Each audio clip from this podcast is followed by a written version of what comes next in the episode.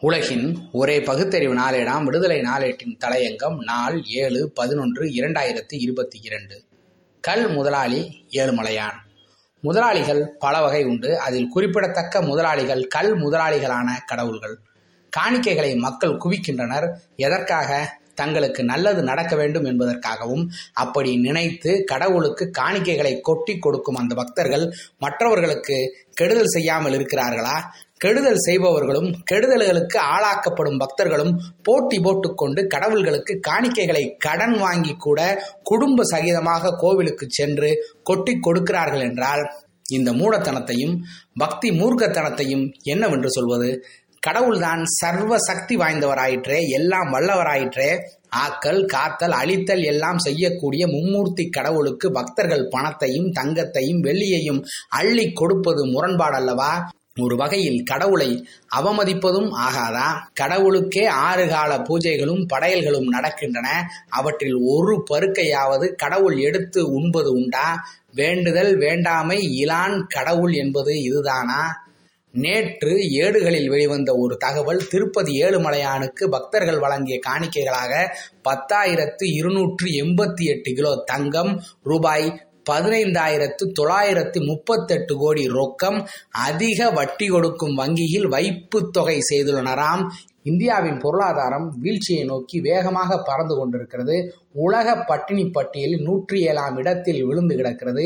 இந்த நிலையில் ஏழுமலையானுக்கு காணிக்கை என்ற பெயரில் கொடுக்கப்படும் பணமும் தங்கமும் வங்கிகளில் குரட்டை விட்டு தூங்க அனுமதிக்கலாமா? கோவிலுக்கென்று கொடுக்கப்பட்ட நிலங்களும் கோவில் புரோகிதர்களால் கொள்ளையடிக்கப்படுவது இன்னொரு புறம் ஏழுமலையான் கோவிலுக்கு விஜயநகர மன்னன் கிருஷ்ணதேவராயன் கொடுத்த நகைகளை காணவில்லை என்று ஒரு செய்தி வந்து எத்தனை ஆண்டுகளாகின? அதன் மீது எடு எடுக்கப்பட்ட நடவடிக்கை என்ன? குற்றவாளிகள் நீதிமன்றத்தில் நிறுத்தப்பட்டனரா? தண்டனை வழங்கப்பட்டதா?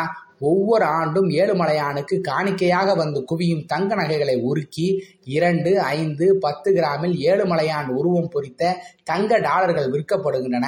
இரண்டாயிரத்தி ஒன்னில் இருந்து இரண்டாயிரத்தி ஆறு வரை ஏழுமலையான் கோவிலில் ஏழுமலையான் டாலர் விற்பனையில் நடந்த மோசடி உலக புகழ் பெற்றது இதில் முன்னணியாக இருந்து மோசடி செய்தவர் பெயரும் வெங்கடாச்சலபதி என்பதுதான் நகைச்சுவை.